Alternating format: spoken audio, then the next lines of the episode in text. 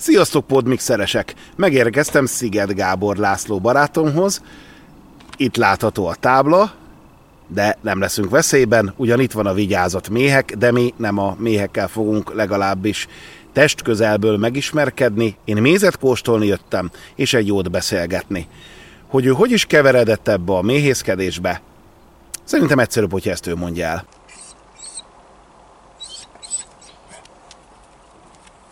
Csoki! Csoki! Hát szevasz! Szevasz! Mi van? Mi van?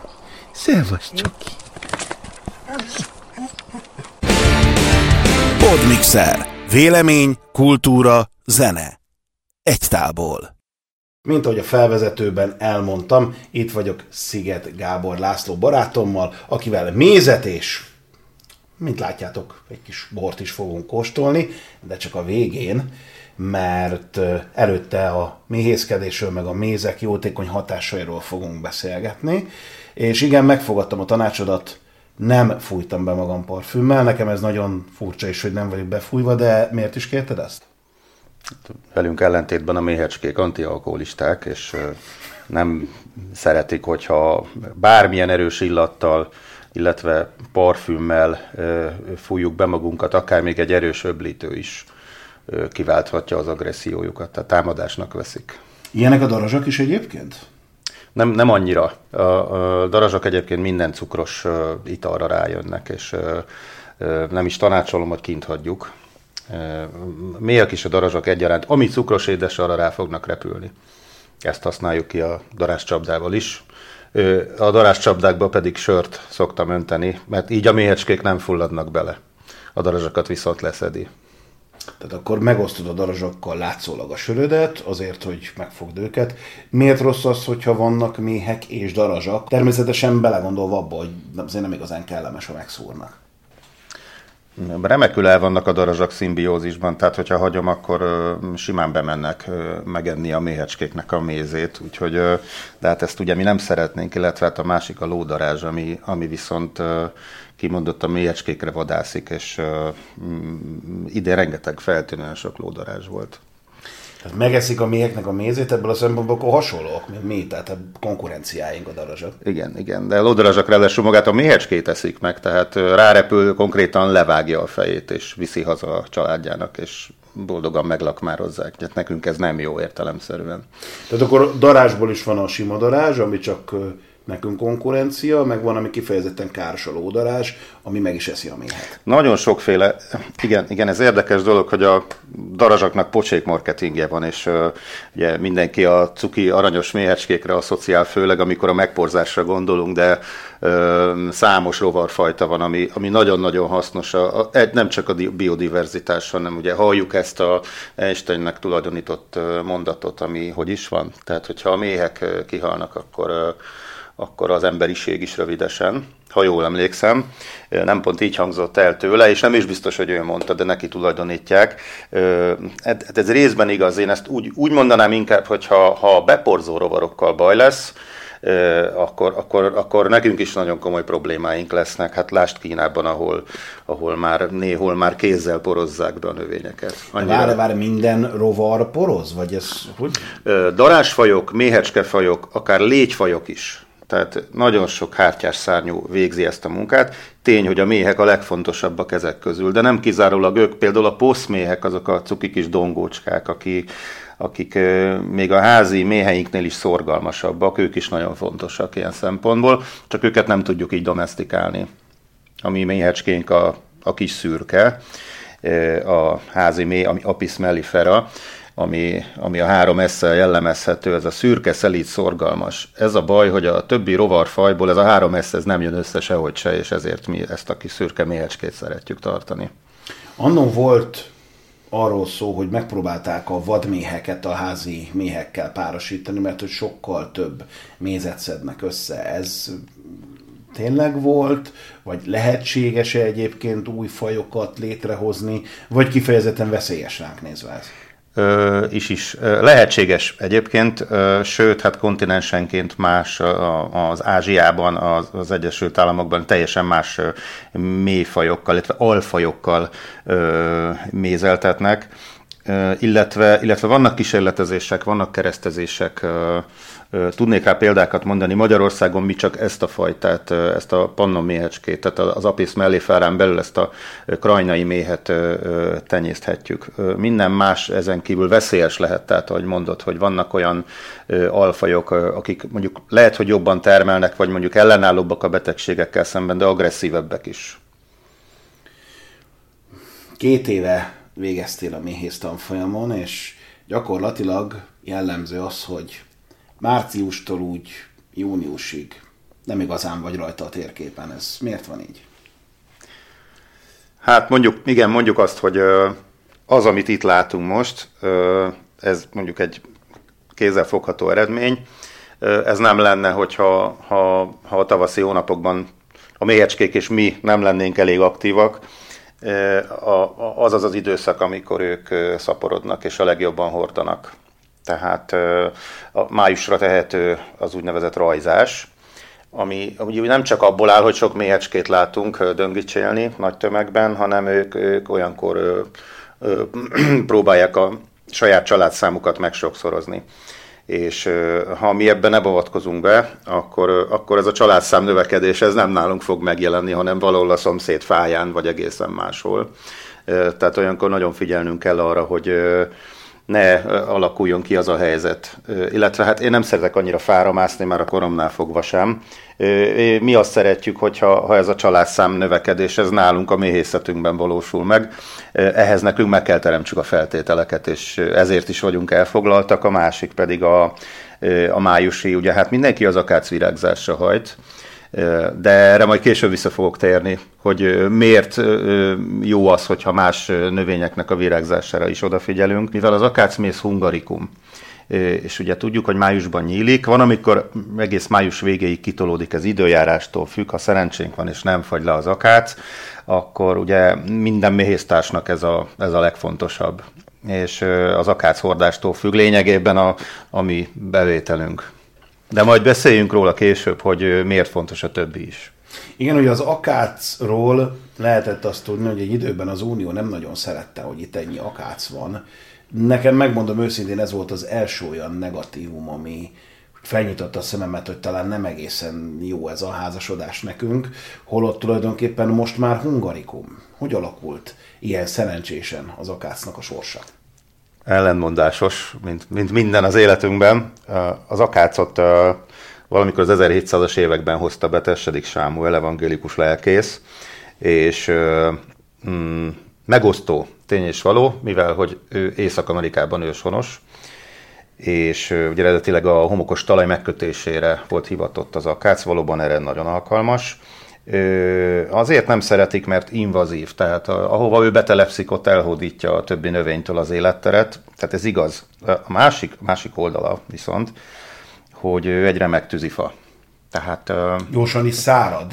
És haszonnövénynek egyszerűen kiváló. Az tény, hogy tehát botanikai értelemben nulla az értéke. De de nekünk méhészeknek ez egy csodálatos dolog, hogy itt van.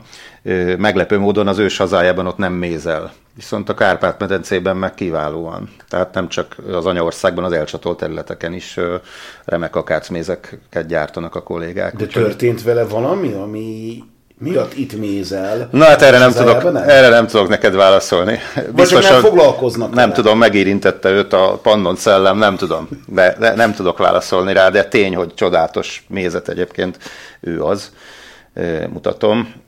Egészen változatosak a színvariációi, itt azért kicsit kitérnék rá, meg hogy miért, miért ennyire akác túlsúlyos a mi munkánk. Hát az akácméz az egészen majdnem vízszínű, majdnem átlátszó tud lenni, és egész a világos barnáig el tud menni aminek az az oka, hogy hát megyénként vagy tájegységenként mi most itt a Velencei tó partján vagyunk, és hát a Velencei tó környékére jellemző, hogy tömegesen virágzik az olajfűz, vagy más néven az ezüstfa, ami szintén egy invazív gyomnövény, viszont bódító, nagyon különleges, apró pici sárga virágai olyan kellemes illatot árasztanak, ami hát ugye a méhecskéinket el tudja téríteni az akáctól, és jó esetben, mikor az akác kinyílik, akkor még nem virágzik ez az ezüstfa. Tehát az elején, mikor, mikor az akácot megtalálják a méhecskék, akkor ennél világosabb lesz az akácméz, majd azt kipergetjük, utána még egyszer pergetünk, előfordulhat, hogy ennek az ezüstfának a virágzása belelóg az akác virágzásba, és emiatt bizony, hát ha nem is vegyes méz, de lesz egy pici beütése neki, ami miatt én véleményem szerint még finomabb lesz az akácméz. Ebben az esetben is az akác van túlsúlyban, ezért ez a méz nem fog kristályosodni továbbra sem, és ezért is szeretik nagyon az akácot. Van olyan vevőnk, aki kizárólag az akácmézet keresi, mert nem kristályosodik. Tehát ez a Mindenki másik... azt hiszi, hogy a kristályosodása az egy ilyen kamuméz, meg hogy biztos tele van nyomva cukorral. Igen, igen, itt nem, picit visszatérhetünk majd itt erre az EU-s kérdésre is, igen, tehát hogy a, a mézhamisítás, tehát hogy ö, él a népajkán ez a, hogy a kristályosodás az romlást jelent, Ö, nagyon sokat dolgozunk azon, hogy, hogy, hogy eloszlassuk ezeket a ö, ezeket a tévhiteket. Sajnos hát közvetett módon van igazság benne, tehát valóban a méz az egyik leghamisítottabb élelmiszer a, a világon, és hát ez sajnálatos, de összetévesztjük a kristályosodással. A kristályosodás az egy természetes folyamat, tehát hogy az nem, hogy a hamisítást bizonyítaná, hanem a kristályosodás az sokszor éppen a méznek az eredetiségét igazolja. A legjobb példa erre a repce meg a napraforgó méz, eh, ahol eh, hát ugye majd el fogom mondani, hogy miért, miért van az, hogy az egyik méz kristályosodik, a másik nem, de kristályosodásra való hajlam az, az igazából attól függ, hogy eh, milyen nektárt hordtak a, a kis dolgozóink, és eh, ugye a, az akácban eh, Ugye itt a fruktóz-glükóz arány az, ami meghatározza. Mivel az akácban a fruktózból van több, ezért egyáltalán nem hajlamos akár évekig is képes folyékony maradni, míg vannak olyan mézek, amik nagyon gyorsan, a repce a leggyorsabb egyébként, ahol viszont a glükóz van túlsúlyban, és emiatt alakul ki a kristályosodás, tehát kémiailag nem változik meg a méz, és van, aki kifejezetten szereti a kristályos mézet. Nekem azt tanácsolom mindenkinek, semmi baj nincs a kristályosodással.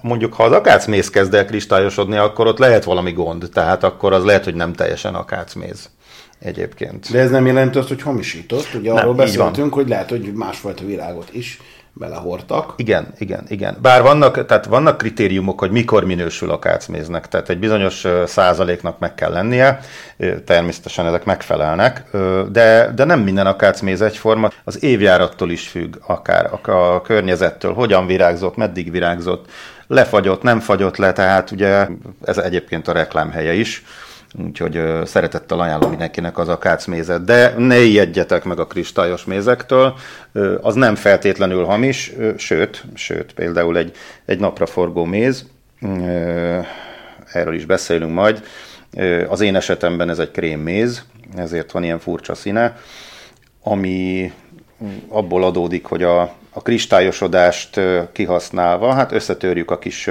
kristályszemcséket, és ezáltal egy vajszerű kenhető meg fogjuk kóstolni. Ajánlom a figyelmetbe. Nagyon finom illatok vannak itt, és a nézők kedvéért, tehát én egyre jobban várom ezt a kóstolgatást. Igen, igen a, a, a mézeknek illata is van, és illetve hát a, talán lehet, hogy a kipergetett kereteket is érzed, amiből jön a biasz illat van egy pár keretünk, ami ugye a pergetés után hát vagy be fogjuk olvasztani, ami már nagyon használt, azt beszoktuk olvasztani, ami kevésbé, azt pedig visszaadjuk a méhecskéknek, ezzel megkönnyítjük a munkájukat, meg hát ez ne, persze nekünk is jó.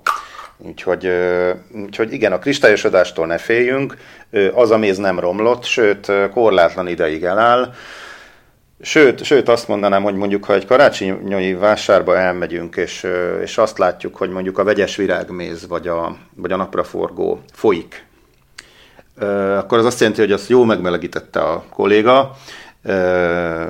Ez sem baj egyébként, ez sem baj, tehát hogyha óvatosan melegítünk, nem forraljuk túl, nem sokkoljuk meg a mézet, akkor semmi baja nincs, de ha, de ha azt látjuk, hogy mondjuk az akác folyik, az önmagától folyik, tehát ő, ő vele nem csináltak semmit. Viszont ha folyik a vegyes virágméz vagy a napraforgó méz, akkor, akkor az valószínűleg egyszer vagy kétszer már ki lett melegítve. Na de várjál, ezzel nem éppen a sztereotípiákra hajaznak és játszanak rá a mézet melegítő kollégák, hiszen ha nem gond, hogy kristályosodik, akkor nem egy magyarázat lenne inkább a jobb, hogy ez azért van, mert és nem tovább vinni ezt a sztereotípiát, hogy az már romlott méz, ami kristályos? Hát ezt, ezt vártam, ezt a kérdést. Én azt tapasztalom, hogy a, a kistermelő kollégák végtelen becsületesek és szuper kiváló mézeket árulnak. Itt Fehérvár környékén fantasztikus kollégák vannak, fantasztikus termékekkel. Őtőlük maximálisan megéri vásárolni, ott biztos, hogy eredeti mézet fogsz kapni. Ami viszont, hát bennem kétségeket ébreszt, nem akarok neveket mondani, nincs pénzem pereskedni, de, de bizonyos élelmiszer áruház láncoknál hát lehangoló. A, és ráadásul meglepő módon még drágább is. Tehát mi körülbelül a bolti árnak a hm, mondjuk ugye a 60-70 százalékáért áruljuk a prémium minőségű, valóban eredeti mézet, míg ott hát tudok olyan esetekről, ahol, ahol fel van pancsolva egyéb más hamisítványokkal, és bizony van olyan termelő, aki kénytelen odaadni mondjuk hordósan a bizonyos felvásárlóknak, akik aztán ki tudja, mit csinálnak vele, és ugye mire, mire eljut a fogyasztóig az a méz, azt már nem tudjuk, hogy miből van. És rajta marad a neve ennek a termelőnek? Nem, nem, nem, nem ebben az esetben nem. Ebben az esetben nem. Tehát ha látod a kollégának a nevét és címét a, a mézen, akkor az jó hír, mert akkor termelői mézet vásárolsz. Ha azt látod rajta, hogy Made in EU, akkor az, azt, azt az Európai Unió területén csomagolták, de hogy, de, hogy, de hogy az az anyag az honnan származik, azt nem fogod megtudni. Miért gondolják az emberek egyébként, hogy ilyen Made in EU mézet kell venni, azzal szemben, akinek ott van a neve, elérhetősége rajta. Hogyan lehetne ezt jobban marketingelni? Hát itt hagy legyek egy kicsit vásárlópárti. Én is azt szeretem, hogy tőlem vesznek, de, de ugye ahhoz, ahhoz el kell jönni hozzám. Tehát nem biztos, hogy mondjuk mondjuk egy gyermekeket nevelő háziasszonynak van ideje és belefér neki, hogy, hogy ide jön hozzám. Én próbálok a vásárlóknak segíteni, én, én kiszoktam vinni egyébként a mézeket iskolákba, cégekhez, sőt, hát a nagyon kedves ügyfeleimnek el szoktam vinni, de én sem tudok mindig, tehát ilyenkor persze most, most, most nincs döngicsélés, meg nincs rajzás, tehát ilyenkor több időm van erre, de ha belegondolunk abba, hogy mondjuk háztartást vezetünk, én magam is, akkor, akkor borzasztóan időhiányos ez, ez a mai rohanó világ, ez, ez nem kedvez annak, hogy, hogy a kézműves termékeket szerezzük be bár egyre több ilyen kézműves vásár van, meg termelői piac van, aminek nagyon örülök, hogy van. Én magam is részt vettem benne tavaly, de, de bizony a kényelem az nagy úr, illetve az időminusz az nagy úr. Tehát amikor 50 féle terméket kell mondjuk beszerezni, és az 50-ből az egyik a méz, és ugye megvetted már a lisztcukorsó, ársapka és minden egyéb mással,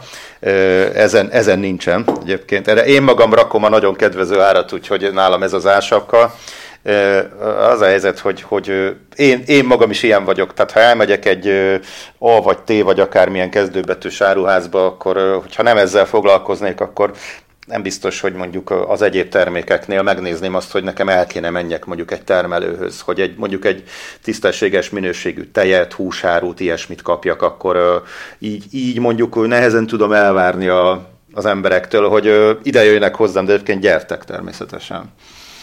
Van lehetőség másnak is kóstolni, vagy csak ez nekem szóló kegy? Természetesen lehet kóstolni, lehetővé szoktam tenni, igen, tehát hogyha mondjuk érdeklődés van, és legalább két embert érdekel, akkor én kiszoktam vinni úgy mézeket, hogy akkor ez cég ajándéka, ami mindenkinek jó, ez nekem is reklám nyilván, és, ö, és eddig száz százalékban visszaigazolta az, hogy igen, ők kérik. Tehát, tehát érdemes kihelyezni, nem, nem csak azért, mert üzlet, hanem igenis legyen, be a, a, legyen, legyen benne a termelő a köztudatban, és inkább ez legyen a köztudatban, mint hogy mondjuk megveszem a nagyáruházban. Tehát ez, ez tipikusan az a termék, amit szerintem a termelőtől kell megvenni. Mi kell ahhoz, hogy ennek jó marketingje legyen szerinted? Hát ebben gyengék vagyunk még. Még. Tehát ugye mondjuk... Mint ti ha nézzük... vállalkozások, vagy ti, mint méztermelők? Hát én vagyok a méztermelő, és természetesen a család az segít. Nem is mm, tudok olyan mézről, aki ne venne igénybe segítséget, akár akár hát itt a kaptáraknak a rendezése, tehát mindig, mindig, mindig segítséget kell kérnem. Igazából ugye 30 éve van szabad világ, mondjuk így, 40. Teljesen más volt a reklám fogalma régen, teljesen más most, tehát most már minden a reklámokról szól, tehát szerintem már a ló túlsó oldalán vagyunk az, hogy marketing, aki mondjuk a termeléssel van elfoglalva, nem biztos, hogy jó marketing szakember. Természetesen egyesületekbe tömörülünk, tehát onnan is kapunk segítséget. Tehát, sőt, a tanfolyamon is kaptunk segítséget, úgyhogy ezután is köszönöm a, az oktatóimnak. Tehát ott, ott nem csak a méztermelés, hanem a vállalkozói ismeretek, tehát megpróbáltak minket úgy elindítani a pályán, hogy képesek legyünk ezeket eladni. Úgy érzem, hogy megy, egész jól megy. Bizony, sok, sok kistermelőnek ez szerintem probléma. Ez a szabad világ, ez ránk szakadt, és valahogy a kereskedelem is, tehát hogy egyre több embernek van lehetősége arra, hogy adjon, vegyen, bele fogunk ebbe jönni majd. Tehát akkor nincsen köztetek ilyen elcseszett konkurencia harc? Életemben egyszer találkoztam ilyennel.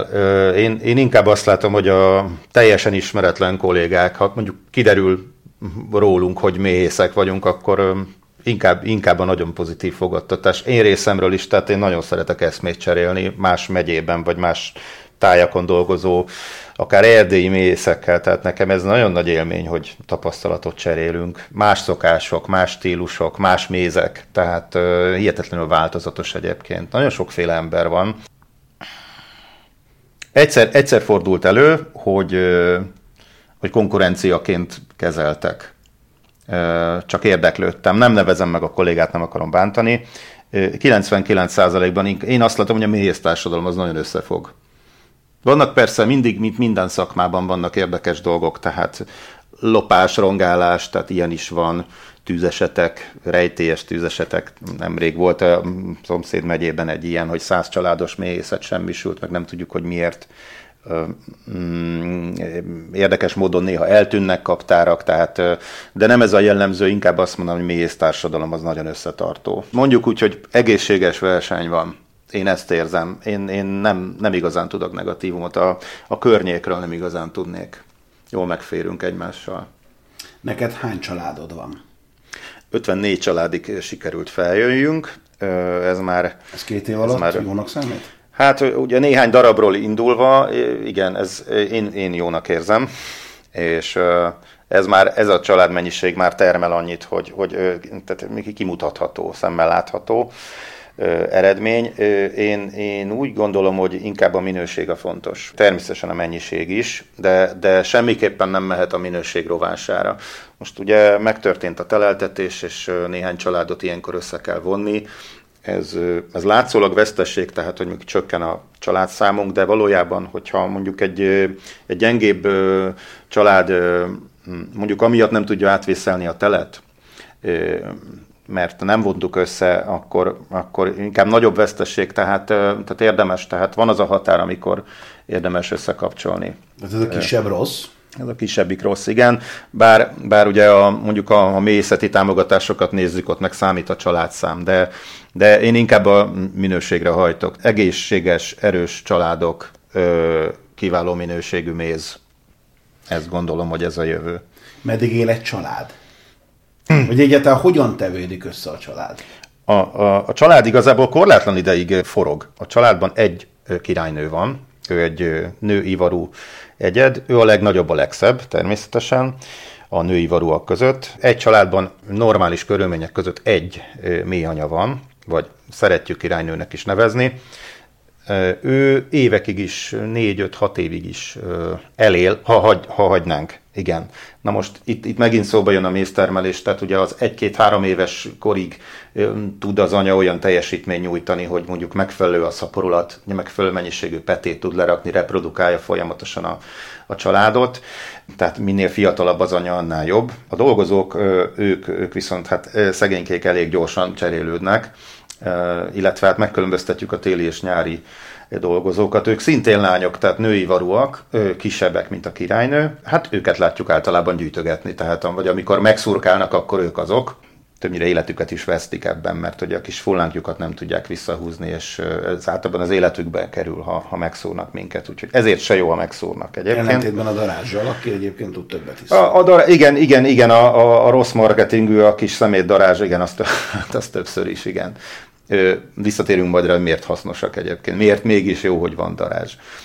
A, a méhecske, ugye a klasszikus méhecske, akiket látunk ugye magunk körül, amikor süt a nap, ők a, a dolgozók, tehát lányok, a leghasznosabbak a lányok természetesen, ők olyan 40-42 napot élnek mondjuk olyankor, amikor dolgoznak. Tehát amikor virágport, mézet kell hordani, dajkálni a kicsi, majd felnövekvő méhecskéket, az, a munka felemészti őket, tehát a 42 napos életciklus az körülbelül borítékolható. A tél az más, mert amikor nyár végén, ősz elején kikelnek a a szintén dolgozó méhecskék, mivel ugye télen nem hordanak, nincs virágpor, nincs nektárhordás, ezért az ő életük az több hónapig is jó esetben nekik a tavaszi első hordást el kell majd végezniük, és így, így több hónapig is él egy, egy dolgozó. És addig mit csinál, amíg nincs első hordás? Hát ezen szoktam én aggódni nagyon. Jól szokott sikerülni a telelés. Ilyenkor fürt berendeződnek, tehát ugye egymást melegítik ugye középen a királynővel, egymást melegítik, ilyenkor már ugye megtörtént a hereűzés, az azt jelenti, hogy ugye rájuk nincsen szükség, télen már. Ugye a dolgozók ilyenkor ugye körülveszik a, a, a mélyanyát, és február, március körül már már bizony elő fognak jönni, amikor a mogyoró meg az éger ugye megjelenik, akkor elmennek már a virágporért, és bizony az anya elkezd fiasítani. Előfordul, hogy már január végén elkezd fiasítani, a következő generációig. Hát ezeknek a mélyecskéknek, akik most telelnek és fürdben vannak, ezeknek képeseknek kell lenniük arra, hogy a, azt a generációváltást kihúzzák. Tehát ne omoljon össze a család. Nagyon fontos a jó telelés, hogy háborítatlan legyen, és megfelelő körülmények között. Én fakaptárat használok egyébként. Veszed vagy csinálod? Is is, is is, a válasz is is. Unokaöcsém a kaptárgyáros, úgyhogy mi ezt, mi ezt egymás között megoldjuk, és a, a, a munka dandárját ő végzi, én aztán ugye kezelem és lefestem, tehát a végleges állapotába hozom, és ö, ö, hát a faanyag, igen, mint hogy ahogy ér, érzékeljük ezt a jó kis inflációt, így, itt a, a, akár az építőanyag, minden más, tehát a fémfa, tehát rettenetesen megdrágul. Tehát itt sajnos lehetséges, hogy, hogy ahogy mindenkinek növekednek a költségei, nyilván igyekszünk olyan, olyan árképzéssel dolgozni, hogy, hogy, hogy elfogadható legyen, árértékarányban jók legyünk, viszont, viszont kénytelenek leszünk árat emelni. Mert sajnos ez, ez az árszínvonal, ez, ez jövőre már biztosan tartatatlan lesz, hogyha ez így megy tovább. Nem csak a kaptárak miatt, általában a költségeink úgy emelkednek. Meddig lehet használni egy kaptárat? Jól megépített kaptárat? Hát ugye, ha maradjunk a fakaptárnál, van máshol is Uh, igen, igen. Hát a, fa, a, a kaptárak őse az a kas. Ugye, mindig a fa. Ez, ez a legtermészetesebb. Tulajdonképpen lucfenyőből van. Ez megfelelően kezelve, ez nagyon-nagyon sokáig, évtizedekig is képes működni. Igazából, hogyha ez egy lenolajjal le van kezelve, ennek bírnia kell az időjárást. Nagyon-nagyon sokáig, ugye megfelelően le van fedve, fém fed, bírni kell az időjárást, ugye az esőt, a jeget, a, hava, a, a hőingást bírnia kell, a nedvességnek a változásait bírnia kell. Nyilván előbb-utóbb tönkre megy, de egy, egy 10-20 évet ki kell bírjon egy fakaptár. Hát megdöbbentő módon hungarocelből, műanyagból, műanyagnak a különböző változataiból is láttam már kaptárat. Hát nem tudom, hogy ezek mennyire ellenállók az időjárásnak. Én nem akarom megbántani a kollégákat. Nagyon elterjedt a műanyag, a hungarocel is talán az már egy másik beszélgetésnek a témája lesz, hogy miért ne halmozzuk fel a műanyagot, és miért, miért, miért használjunk inkább fakaptárat, és, és miért használjunk inkább én a kiszerelésnél is, én elkötelezett üveghívő vagyok Vannak ezek a műanyagos mézes tubusok is. Hát a maci mézest, igen, én szándékosan nem tettem ide, a klasszik maci mézes, tehát ez nagyon cuki, meg nagyon jó pofa, de, de mm, ajánlom mindenkinek a Kőhalmi Zoltán regényét, majd lehet, hogy ez is egy másik beszélgetésben el fog majd hangzani, aki, hát egy, egy maci mézes tubus van a címlapon, óriási a történet, nem megyek most bele, hogy talán 450 év alatt sem bomlik le? Nem, nem tudom, pontosan fogunk róla még beszélgetni, remélem. Hát elborzadva látom a műanyagot, hogy milyen mennyiségben borít el minket, és az a baj, hogy, hogy tehát van szelektív hulladékgyűjtés ugyan, de mégis azt látom, hogy csak, csak halmozódik és halmozódik, és mindig és mindig egyre több hulladékot termelünk. Az üveggel semmi gond nincs, tehát ezt korlátlanul lehet akármennyiszer használni, természetesen ezt kitisztítjuk, kisütjük, ki, tehát ez, ez abszolút csírátlanítva van, de bármennyiszer, tehát én visszaveszem az üvegeket. Nyilván a fedő az egy másik, ugye itt, itt ez, ez nyilván ebből lehet hulladék, tehát ha sérült, karcos, nyilván, tehát azt nem fogom még egyszer felhasználni, de, de az üveg az, az korlátlan szóra. Én nem is értem, hogy miért nem térünk vissza az üveges világra. Tehát Igen, nagyon érdekes, mert én próbáltam kimosni műanyagot, és az én mércém szerint nem lett tiszta. Tehát én valahogy áztattam én fél óráig, sikáltam, súroltam, és valahogy én én tapintásra is, és az az igazság, hogy illatra is úgy éreztem ezt a... Ebbe már volt valami, úgy nem szívesen tennék bele még egyszer. Sajnos igen, bár létezik ugye az élelmiszeripari műanyag, ami elméletileg nem oldódik, nem lép kémiai reakcióba a benne lévő termékkel, hogy a mézzel sem, hát mondjuk higgyük el, jó, de, de, de bizonyított tény, illetve hivatalosan elismerik, hogy oké, okay, szelektíven gyűjtünk, viszont max. kétszer lehet újra hasznosítani például a petet. Tehát gyűjthetjük mi, kirakhatjuk a szelektívbe, de van az a pont, amikor már nem de lehet második, újra. második használat és után valamit azzal kezdenünk kellene. Nem tudnak elfogadható minőségű új palackot, vagy új macimézes edényt gyártani belőle. Tehát én, én elkötelezett üvegpárti vagyok, és fakaptárpárti. Tudom, egy kicsit vaskalapos, de lehet, hogy én az én olvasatomban ez progresszió, de, de mm, sokak szemében talán ez vaskalaposság. Lehet valóban egy műanyag, az sokkal praktikusabb, lehet, hogy bizonyos szempontból könnyebben kezelhető. A hungarocát lehet, hogy 10 perc alatt összerakom, de mondjuk amikor az erózió elkezdi megenni a napsütés, az eső, a szél, a, tehát mondjuk például, ha mondjuk arra gondolok, hogy a, a mézben mondjuk hungarocel szemcsék kerülnek, igaz, hogy háromszor megszűröm, tehát mint ugye a mellékelt ábra is mutatja itt, ezek meg vannak szűrve, de, de én, én nem adok olyat a vásárlónak, amit én magam nem ennék meg. Tehát a legtöbb termelő társam így van vele, hogy azt adja oda a vásárlónak, amit maga is elfogyaszt. És szerintem ez a, ez a helyes út, ezzel szerintem sokat segítünk a minőségen, és meg a, egyébként a környezetünknek a megmaradásán is, hogy, hogy nem használunk olyan anyagokat, aminek a, az élettartalma bizonytalan, és ugye a hulladéktermelés szempontjából sem mindegy, tehát igyekszünk mindent visszaforgatni. Hát főleg, hogy, hogy annak a tudatában tudjuk ezt kijelenteni, hogy te annó környezetvédő is voltál, illetve hát szerintem nincsen, hogy volt környezetvédő, az vagy van, vagy nincs. Az ember egész életében az marad, aki egyszer, igen, igen, igen. De a más kérdés az aktivizmus, igen. De tulajdonképpen ez is egyfajta aktivizmus szerintem, hogy te leteszed a garast egy olyan mellé, ami sokáig eláll, vagy ha mondjuk összetörik, akkor egészen apró szilánkokra eltüntethető, még azért egy műanyag, egy hungarocell, ha csak azt nézzük, hogy miért veszélyes az, hogyha mondjuk meggyullad, milyen anyagok vannak benne, ugye munkavédelmi szempontból is veszélyes, mert olyan anyagok tudnak belőle felszabadulni, amit, ha jól tudom, akkor az első világháborúban a gáztámadásokkor használtak. Igen, és ugye hát ez mind a légkörbe kerül. Hát nem vagyok nyugodt e felől egyébként. Nagyon terjedő műanyag a mi szakmámban is, tehát nagyon sok helyen látom. Akár kaptár, akár, akár az edényeknél, tehát nagyon-nagyon gyakori. Nekem nem tetszik. Bocs a kollégáktól, tényleg.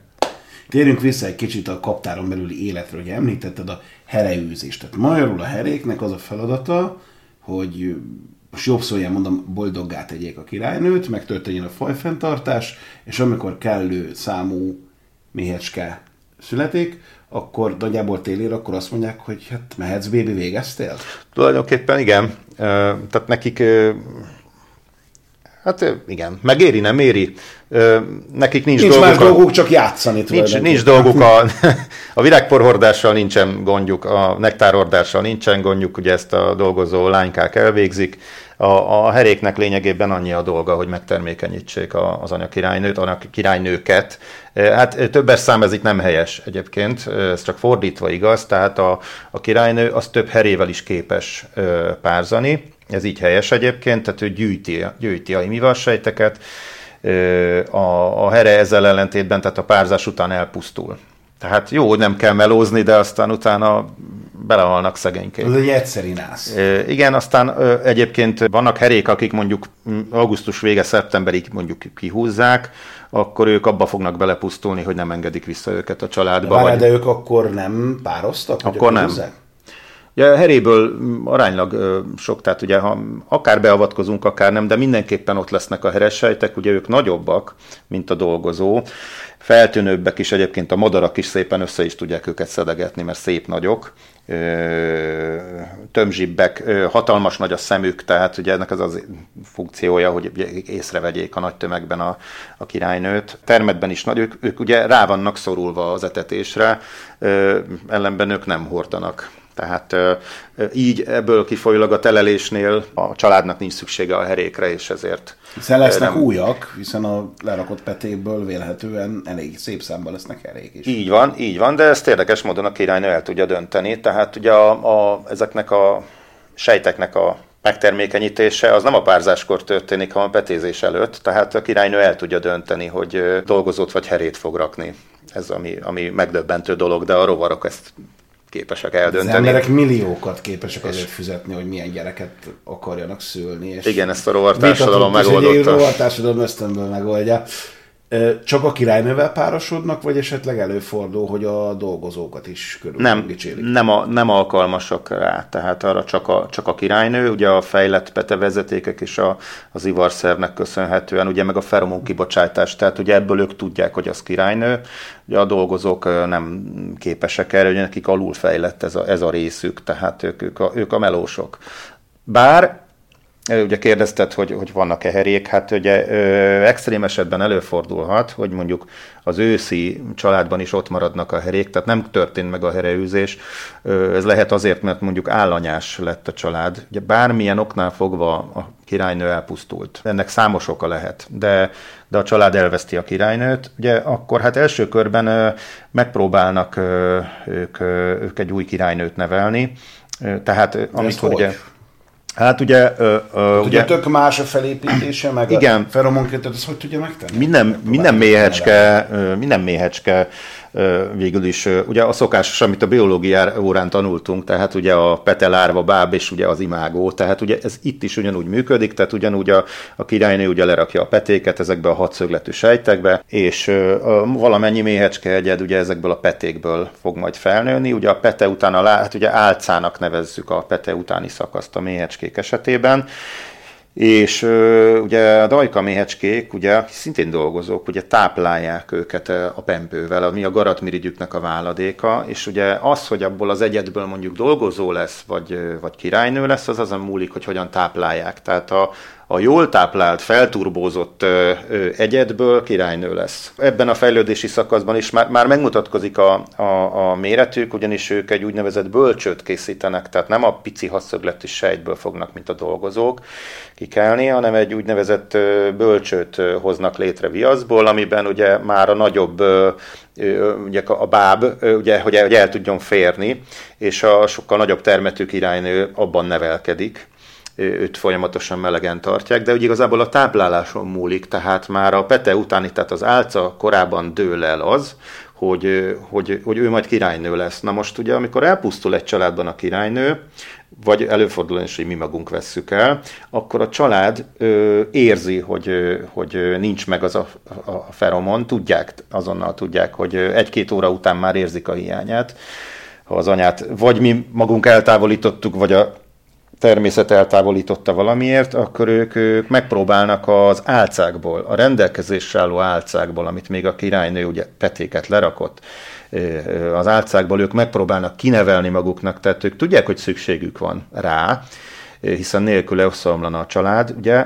akkor ők elkezdik felturbózni a munkássejtekben lévő álcákat, majd ráhúzzák ezt a bizonyos bölcsőd, amiben majd ki fog fejlődni az új királynő. Tehát ők nevelnek maguknak egy újat ami aztán utána bepárzik, és újra elkezd petézni, és ha szerencsénk van, nem omlott össze a család, élnek tovább. Tehát ö, ö, ennek is megvan a tudománya, az anyanevelés, tehát ugye külön vannak olyan kollégák, akik kimondottan az anyanevelésre, tehát ezt a folyamatot szabályozzák nagyon professzionális módon, és mi magunk is, tehát a méztermelők is kapcsolatban vagyunk ilyen anyanevelőkkel, illetve mi magunk is nevelünk anyát természetesen, tehát hogyha nagyon-nagyon ezzel foglalkoznánk, akkor a méztermelésre nem lenne elég időnk. Tehát egy kicsit szerteágazó dolog, de visszatérve arra, amit kérdeztél, előfordul olyan, kikeltek az álcák. Tehát a királynő mondjuk elpusztult, és nincs már olyan álca mondjuk a, a családban, amiből tudnának nevelni új királynőt. Már hiába táplálják, mondjuk már bábok nem, nem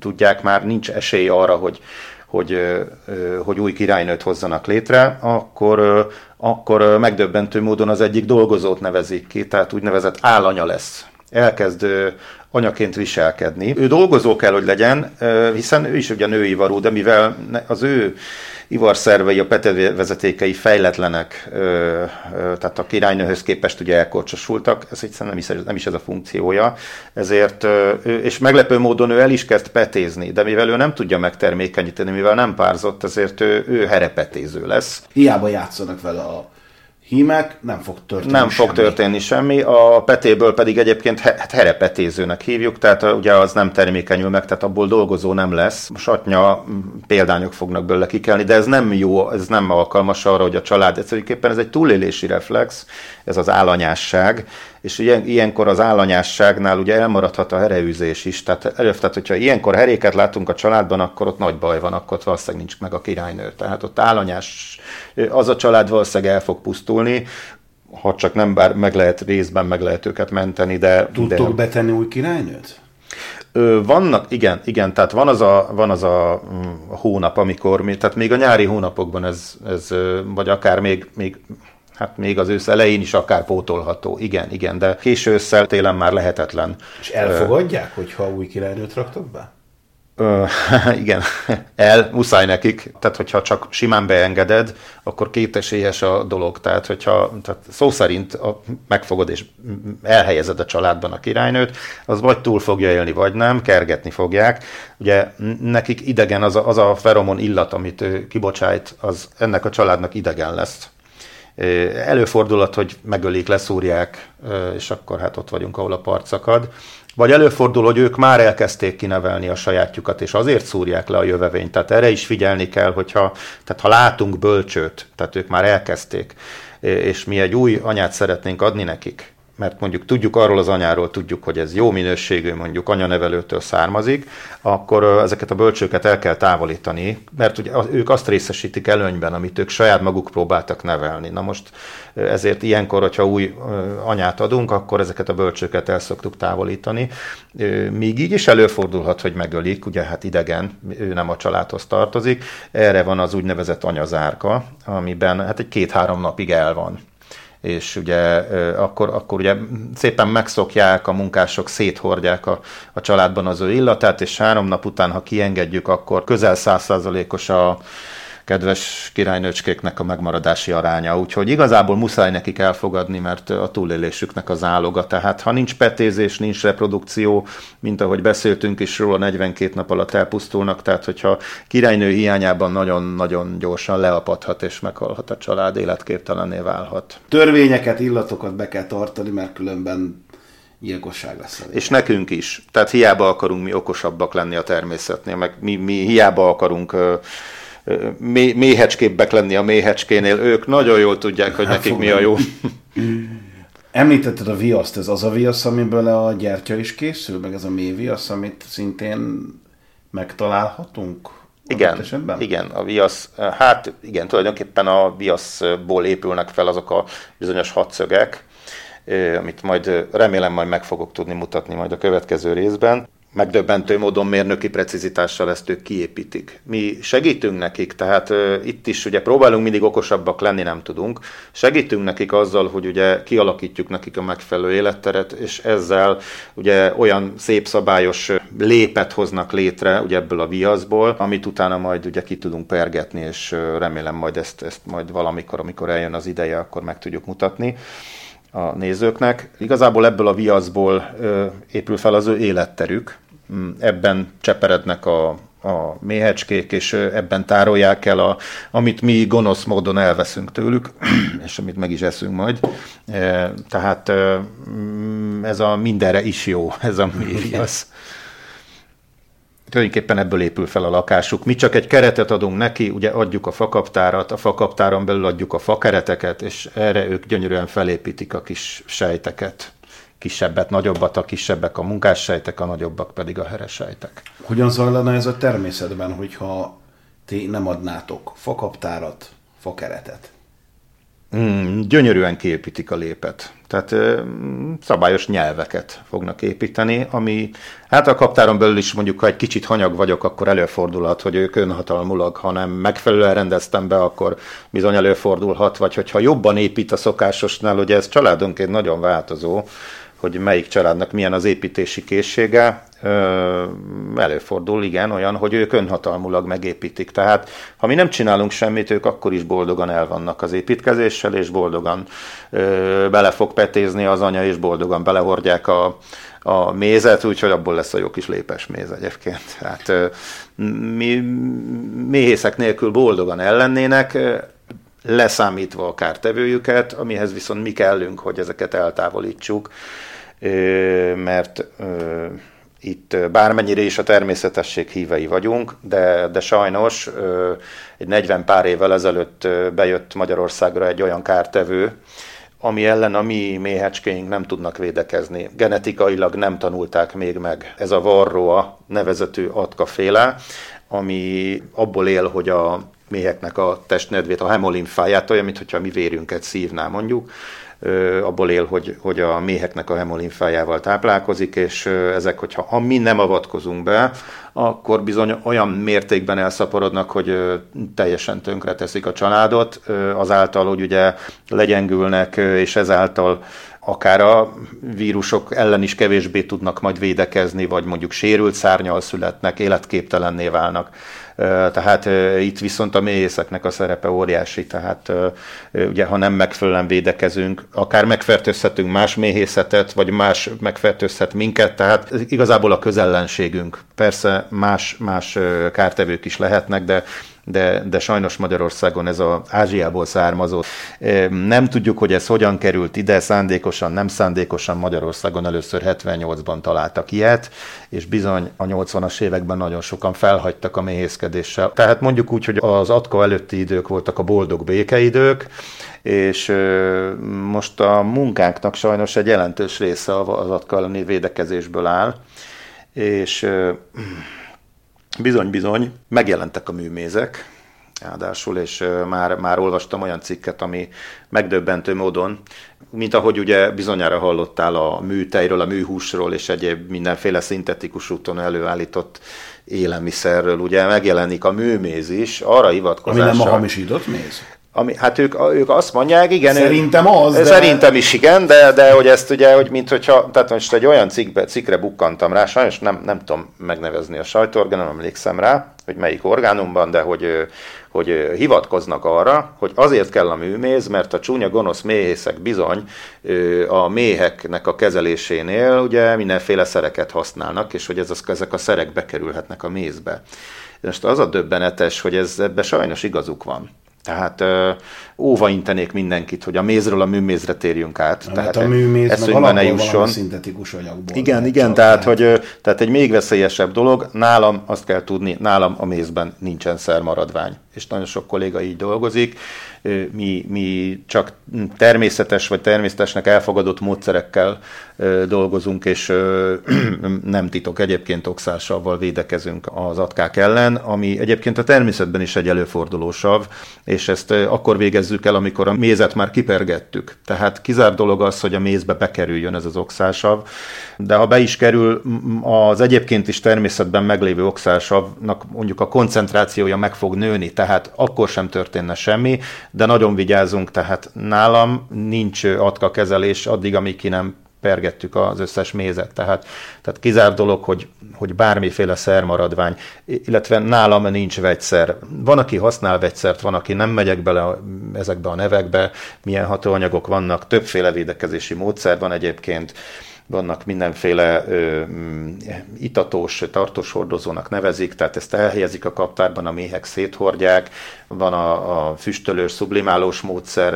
én, én a sublimálást részesítem előnyben, nagyon jól tolerálják a méhecskéket, természetesen zavarja őket, de, de ez az, amit leginkább tolerálnak, és, és azt látom, hogy nagyon hatékonyan leszedi az atkákat. Tehát ha ezt nem tennénk, bizony, hát ez egy bármennyire is egy kellemetlen meló, de, de ha ezt nem csináljuk meg, akkor bizony tönkrevágjuk a saját méhészetünket, és mondjuk a szomszédokat is. Tehát ugye az atkák terjednek, és minden évben meg fog jelenni. Tehát olyan nincsen, hogy nullára le tudjuk redukálni, sajnos. Sajnos, ö, ö, már vannak kísérletek, tehát nagyon szeretnénk, hogy a méhecskéink önmaguktól képesek legyenek megszabadulni, de nem tudnak. Ez az atkafaj, ez távol-keletről származik, és ott az ottani méhfaj képes, megtanulta, hogy hogyan védekezzen ellene, ellenben a mi krajnai méhünk ő, ő nem tud ellene, tehát nekünk okosabbnak kell lenni. Ez az egyetlen egy olyan eset, amikor, amikor a méhésznek okosabbnak kell lenni, a többi esetben meg a méhecskék az okosabbak. Említetted, hogy át tud terjedni más méhészetek méheire is. Milyen messziről képesek visszatalálni a méhek? Nagyon jó a kérdés. Hát 5 kilométer mondjuk a röpkörzet, vegyük így. De ez több tényezőtől is függ. Tehát mi virágzik a környéken, mondjuk ez az 5 kilométer, ez egy átlag. Tehát ez azt jelenti, hogyha mondjuk, mondjuk a szomszéd faluba átvinném ezeket a méhecskéket, mivel ők ide vannak tájolva, ők visszajönnének ide. Ők automatikusan tudják, hogy hol a helyük, tehát GPS-eket megszégyenítő pontossággal tudják, és ha egymás mellé raksz 10, 20, 40, 50 kaptárat, ott is meg fogják találni, hogy melyik az ő helyük. Tehát... Mm, no, de mi van akkor, hogyha veszel egy új mély családot? Tehát az is jön valahonnan. Nagyon jó kérdés. Ugye beszéltünk elő 42 napról, tehát amikor fiatal a méhecske, ő még nem járt kint. Uh-huh. Ezért a fiatalokat dobálhatod. Tehát ő, ő, ha elteszed őket egy új helyre, akkor ők boldogan el lesznek az új helyükön. Tehát magyarul aktív mély családot nem nagyon érdemes adni-venni, hanem csak fiatalokat. Ö, pontosabban úgy van, lehet aktívot, de röpkörzeten kívülre kell vigyed. Tehát, hogyha ha mondjuk én Pest megyéből idehozok egy mély családot, mint ahogy ezt szoktam is, itt kiengedem őket, akkor ők elkezdenek tájolni. Ha betájolnak, akkor ők pár nap után el fogják fogadni, hogy most már ez az ő helyük. Ugye akkor van gond, ha mondjuk röpkörzeten belül mozgatod őket, akkor ők visszafognak, ugye megjegyezték a tájolást, vissza fognak menni az eredeti helyükre, ha mondjuk én jóval messzebbről hozom ide, itt ugye megvannak a szabályai, hogy milyen körülmények között lehet őket szállítani, mikor, milyen napszakban, többnyire este. Tehát miután már ugye a dolgozók visszaszálltak a helyükre, már együtt van az egész család, az összes mély egyed ugye a kaptár, ugye napközben nem tudod őket, hiszen ők kint vannak, tehát nem, nem, nem tudod őket elvinni. Ugye este ugye már, mint a tyúkoknál, tehát ugye szépen bemegy mindenki a helyére, akkor lezárod, el tudod őket szállítani, az új helyükön ugye ismerkednek, be fognak tájolni, és azt fogják tekinteni az alapértelmezett origónak, szól, az lesz nekik az új helyük. Igen, most eltájolás az lehet. Így jártunk most a repcével, ez egy nagyon érdekes volt, hogy 5 kilométeres körzetben nem ültettek repcét, ebben az évben. Ebből kifolyólag repcemézünk nem igen volt. Aztán utólag felfedeztem, hogy de. Sajnos nem tudok mutatni, mert megettük. De, illetve el, eladtam és megettük. Egyébként szerintem a repceméz az egyik legjobb méz, majd elmondom miért. ugyanis tényleg itt veszem a fáradtságot, és végignézzük, hogy mi nyílik, mit ültetnek. Itt nem csak a vadon élő növények, hanem a kultúrnövények is, lásd a napraforgó például nálunk egy kulcsfontosságú méz, a napraforgó idén nem lett annyi, mint tavaly, de, de szép számmal van. A repce lenne az első mézünk, tehát ugye a tavaszi kirepülés után, hát még az akácot megelőzően az első lenne a repce illetve a vegyes virágméz. Tájegységtől függ, hogy éppen milyen gyümölcsöket ültetnek itt, ugye miből fog állni az a virágméz, ez nagyon függ attól, hogy hol vagy. De a repceméz a mi esetünkben, hát tényleg megnéztem, és 5 kilométeren belül nem ültettek repcét, de aztán kiderült, hogy itt Pázmánt határában volt egy tábla. Hát ez pontosan a rökkörzetnek a szélén van, ha megnézem a térképen, akkor pontosan a szélén volt, és a repce annyira megbolondítja őket, hogy bizony egész messzire elmennek. Tehát, hogyha mondjuk uh, itt lenne egy gyümölcsös, és mondjuk két kilométerre arrébb egy repce tábla, akkor a messzebbre elmennek a retetők, ők őket meg tudja bolondítani. Tehát uh, vonza uh, őket ez. Nagyon-nagyon vonza, ugye a színe, uh, az illata, és uh, szokták is mondani a kollégák, hogy amikor egy kicsit agresszívebbek a méhek, akkor azt mondják, hogy repcések, tehát ha repcéről jönnek, egy picit, picit meg vannak bolondulva a repcétől, és hogy, hogy nem a röpkörzetnek a pereméről valahonnan behozták azt a repcét. Tehát ugye ezt akkor vettem észre, amikor egy-két hét után szépen elkezdett összeállni a jó kis virágmézünk. Úgyhogy, Hoztál is nekem repcemézát, és ezzel kapcsolatos a következő kérdés, hogy elindul a rajzás, elindul a gyűjtögetés. Mi az a legkorábbi időpont az indulástól kezdve, amikor már lehet torkoskodni? Április-május, amikor uh, már uh, igen, ezt meg tudom ígérni, a májust biztosra tudom ígérni, akkor már két-három féle mézünk lesz valószínűleg. De függ attól, hogy mikor vetik, mikor időjárástól is természetesen függ. A, a májust azt, azt meg tudom ígérni. Említetted, hogy van a telelés, ilyenkor hogyan eteted, mit esznek a méhek, és az etetésen kívül van-e más dolgod a méhekkel télen? Hát főleg imádkozom, hogy a tél, a tél legyen tél. Tehát nekünk az a jó, ha a tél tél mert ö, ö, ők nagyon jól el vannak. Az egyre ritkábban van. Ö, ez a bajom, igen, igen, tehát, hogy ö, akár novemberben is van úgy, hogy előzönlik a kertet, döbbenetes, mert hát azért azért úton útfél azért virágport még találnak és bizony előfordul, hogy novemberben még, még petézik az anya. Azért lenne jó, a tél-tél lenne, mert ugye nekünk márciusig, tehát majd amikor tavasszal jön a generációváltás, nekünk egy olyan mély családot kéne átteleltetni, ami nincsen elhasználódva. Tehát nekünk az a jó, meg nekik is, hogyha ilyenkor nem röpködnek, mert minden repülés használja őket, és az a jó, hogyha szépen, ugye ahogy beszéltük, ugye fürdbe vannak rendeződve, ők ezt, mi nem is szoktuk ilyenkor bolygatni, persze előfordul, hogy ellenőrzést tartok, megnézem, rendben vannak, ott vannak, de, de a legjobb az, hogyha nem bolygatjuk őket ilyenkor télen, mégis, hát akár még decemberben is, tehát ilyen extrém melegek vannak, ez nem igazán jó. Tehát a túl sokáig elnyúlik a fiasítás, vagy túl korán elkezdi, de nincs meg a megfelelő táplálék, de elkezdenek repkedni, elkezdenek használódni, tehát ez nem feltétlenül jó. Fontos, hogy majd tavasszal folytatólagos legyen a szaporulat, és ne csökkenjen az egyetszám a kritikus alá. Az a jó, hogyha vannak 10-20 ezeren, ugye akár májusban 50-60 ezeren is lehetnek egy családban, tehát amikor ugye az akáchordásra eljutunk, akkor meg háromszorozódik akár a családnak a létszáma. Szóval ilyenkor télen ők ö, saját magukat etetik. Ugye kérdezted, hogy hogyan etetjük. Mi ezt már augusztus-szeptemberben be kell fejezzük az etetést, illetve hát két módszer van. Tehát megtehetjük azt is, hogy ezt a jó kis napraforgó mézet nem vesszük el tőlük, és ugye a természet nagyon jól kitalált, hogy a napraforgó a legtáplálóbb, legsokfélébb tápanyagot tartalmazza. De és hát mi is szeretjük. És mi is szeretjük, igen. Szóval egy kis érdekellentét egyébként, ők borzasztó módon tele tudják hordani napraforgóval. Mondjuk az asszánynál azért lehetett érezni, hogy hogy, hogy ez a napraforgó, hát ez nem olyan, mint volt, ugyanis bár a napraforgó nagyon jól tűri a szárazságot, de mégis azért nála is van egy határ, és hát bizonyára hallottál róla, hogy ez napraforgó termés, ez katasztrofális igen, volt. Igen.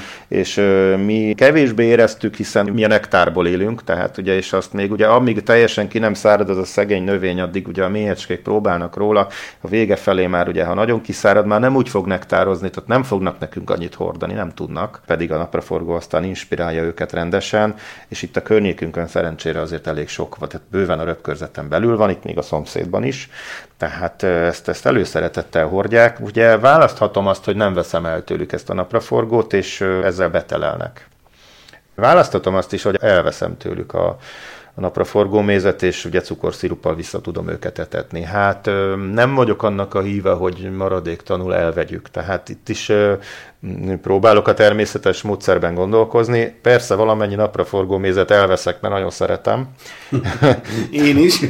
De, de, de igen, hát Ugye hallottunk a mélegerről, ez is egy kicsit most át van politizálva, hadd térjünk egy kicsit rá, hát mélegelő, hát mondjuk a napraforgó tábla egy szuper mélegelő. De most száz évvel ezelőtt, amikor ilyen hatalmas kaptárakkal, ugye még, még nem voltak azok a típusú kaptárak, vagy nem ez volt a divat, amit mi most mi rakodó kaptárt használunk, majd erről fogunk beszélni következő alkalommal. Voltak ezek a hatalmas fekvő kaptárak, szekéren, meg vonaton szállították, hát egész más volt a mélegelő. Tehát a mélegelő egy valódi fogalom, létezik. Ez a budapesti méhészkedés, igen, tehát hogy, hogy igen, valóban lehet Budapesten méhészkedni, nem, tehát nincs semmi baj nincs Budapesttel, de egy elhanyagolt, lekaszálatlan Ólom csak azért, szütte. hogy igen, hogy spóroljunk, és ezért nem gondozzuk azt a területet, az még, az nem, az még már hát elnézést kérek, de az nem mélegelő. Tehát lehet ezt, oda lehet írni, hogy mélegelő, de az nem mélegelő. Tehát az, az nyilván, ha mondjuk tudatosan olyan virágmagokat telepítve, úgy, úgy előre megtervezve és úgy kialakítva, el tudom képzelni, hogy csinálnak belőle mélegelőt, hát nem tudom, mi lesz ebből. Tehát én jókat szoktam ilyenkor derülni, amikor mélegelőt hoznak létre ilyen egyes ilyen politikai szereplők. Lehet, hogy tök jó üzenete van, de hát ugye mi így, így ugye megszoktuk mosolyogni ezt, hogy mélegelő. Tehát nálunk a mélegelő, hát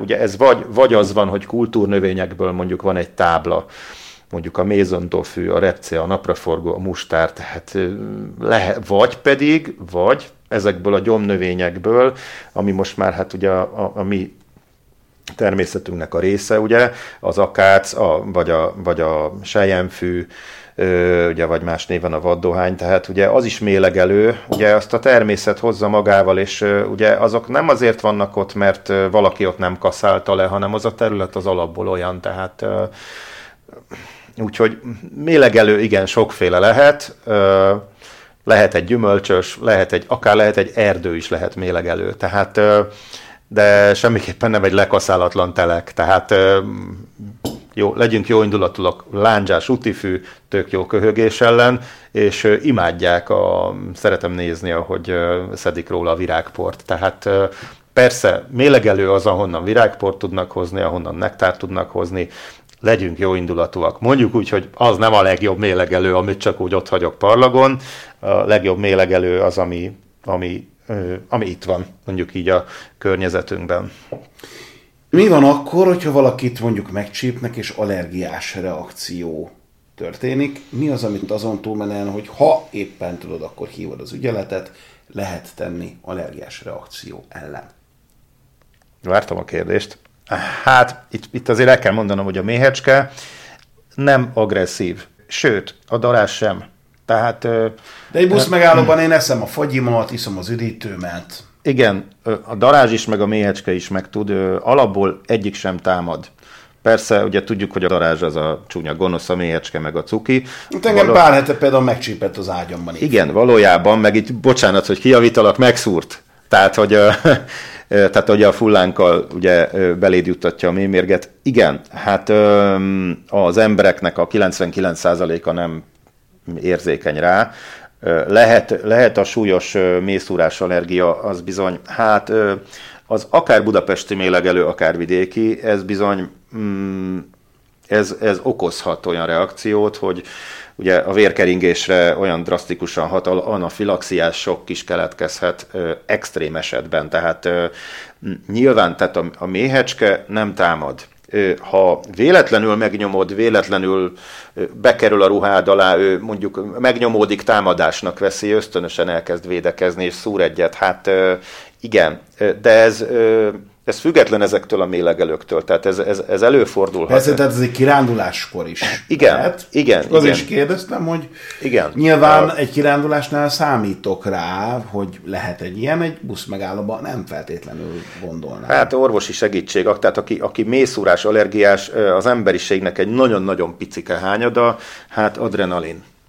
Tehát a, a kalciumos módszer az nem, nem, illetve régebben ez volt ugye a köztudatban. Nekem is ez volt a tudatom. Igen, igen, tehát a, az adren, a kalcium az nem, nem, sajnos nem segít, placebónak lehet, hogy jó, de, de az adrenalin ö, ilyenkor, hát igen, szerencsére, tehát mi ezt elkerültük, tehát engem is összeszurkálnak egyébként, amikor rossz napjuk van, olyan az időjárás, vagy a repcéről jönnek, hát persze, hogy összeszurkálnak. Tehát én nem szeretek például kesztyűt használni, nem, nem tudok fogni benne rendesen. Van, amikor nyilván a méhészruhát használom, az sem mindig van rajtam, akásznál például, tehát engem is össze szoktak szurkálni. Én nem találkoztam olyan esettel a környezetemben, aki, akinek ilyen sokkos reakciója lett volna. Tudom, hogy igen, van, tényleg veszélyes. Nem ajánlom senkinek, tehát akinek ilyen problémája van, az ne, ne nyúljon hozzá, de egyébként nem kell megijedni tőle, tehát hogyha, tehát alapból a méhecske azért jön, megy, ő, ő keresi a nektárt, keresi a virágport, tehát nem ránk utazik nem célja egyébként a darázsnak sem, hogy minket agyon szurkáljon. Félelmetes, nem kell pánikba esni, mindenkinek azt tanácsolom. Tehát ha rászáll egy ilyen, le lehet hessegetni, nem, tehát nem, nem arra utazik. Nyilván, ha cukros lé van a kezünkön, lehet igen, szóval rámegy a sörünkre, az üdítőnkre, Ja, igen, itt tanácsolnám ezzel kapcsolatban is, hogy sörös dobozt főleg ne, ne hagyjunk kint az asztalon, ne öntsük ki a cukros üdítőt, rá fognak menni, a sörös doboz pedig ne ígyunk bele az ott hagyott sörös dobozba, abba lehet darázs egyébként. Igen, mélyecske is lett. Tehát, hogy igen, ez veszélyes, főleg ugye volt egy baleset, azt hiszem, hogy egy zenész kollégád nyelt le egy ilyen így van. Úgyhogy igen, veszélyes, valóban veszélyes, ne féljünk tőle, nem akarnak minket megtámadni, el lehet hessegetni, nem utaznak az emberre, mondjuk így, cukros lére utaznak. És akkor körbe is értünk, hiszen innen indítottuk a beszélgetést, hogy a darazsokat csapdába lehet ezzel ejteni, és ígérted, hogy elmondod, hogy miért is tud hasznos lenni a darázs. Ugye nem szeretjük őket, félelmetesek, viszont kedvencem a lódarázs amúgy. Sajnos ugye befogtunk belőle jó sokat, tehát pusztítja a méheket. Igen ám, de kilószámra pusztítja azokat a rovarokat, akiket nem szeretnénk látni. Tehát, tehát nem arról van szó, hogy minden áron a méheket akarják elpusztítani, hanem gyakorlatilag minden rovart képesek elpusztítani, például a növények kártevőit.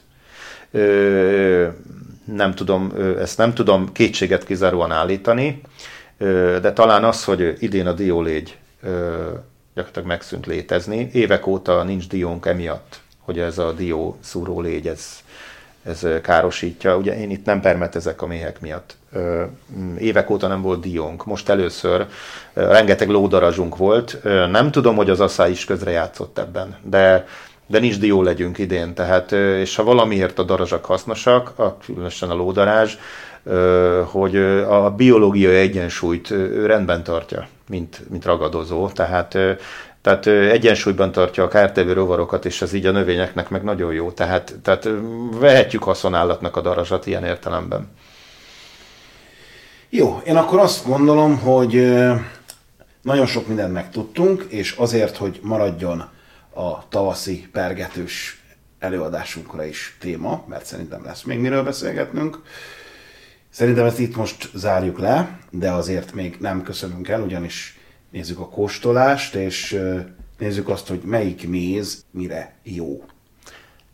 Elmondom a kosorban. Időrendben lesz, jó? Ja. Én szeretem a kilós kiszerelést használni. Ez az olyan egyértelmű. Ez olyan, igen, ez olyan emberléptékű. A vásárlónak ez éri meg a legjobban. Itt ezúton is a meg, megragadnám a reklám lehetőséget és a napraforgó méz majd a végén egy kis, megengedsz még egy kis reklámot neki. Természetesen, meg hát majd arról is fogunk beszélgetni, hogy hogy lehet hozzád eljutni, hogyha valaki szeretne. Természetesen. Ebben a kulináris élvezetben részesülni, amiben én most fogok. A, a hatféle mézből most négyet szeretnék bemutatni. Szerencsére viszik, ezért van négyféle. Az első egy, egy mi tavaszi virágméznek hívjuk, ez a repce utáni, ez nem tartalmaz repcét, ez a repce utáni, de még az akác előtti tehát ez a tavaszi vegyes virágmész, hát amit ad nekünk a természet. Itt ugye a gyümölcsfák. Ez a április, május? Igen, igen, igen, ugye ez az, a, amit az akác előtt így van, a repce után az akác előtt össze tudnak szedni. Ugye megint csak azt mondom, hogy az időjárástól függően azért tolódni tud ez heteket. Hát ezt olyan május közepén pergethettük, mondjuk, körülbelül pontosan nem tudom megmondani, és ezt most ajánlom mindenkinek a figyelmébe a háztartási kekszet, viszonylag a semleges íze miatt pocsék egyébként, viszont így ez azért jó, mert nem fogja elrontani a, ennek a jó kis tavaszi virágnak az ízét, és hát nagyon kíváncsiak a véleményedre.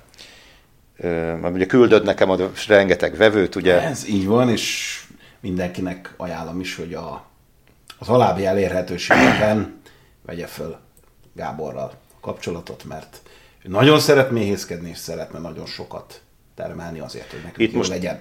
Igen, bocs, hogy szabadba vágok, itt ezt most szerintem egybe próbáld meg, ö, mert illata is eléggé jelentős. Igen. És most én is élek ezzel. Itt elmondanám, ugye itt ugye beszéltünk a kristályosodásról, hát itt nem tudom most mennyire fog látszani, de ugye látszik, hogy ez már, hát ezt úgy hívjuk, hogy opálos. Enyhén kristályos. Igen, igen, tehát az opálos az, amikor apró picike, vagy azért, mert nem jól szűrtem meg, egyébként enélkül is szépen be fog kristályosodni, tehát ez, ez ugye egy olyan félig folyós állagú,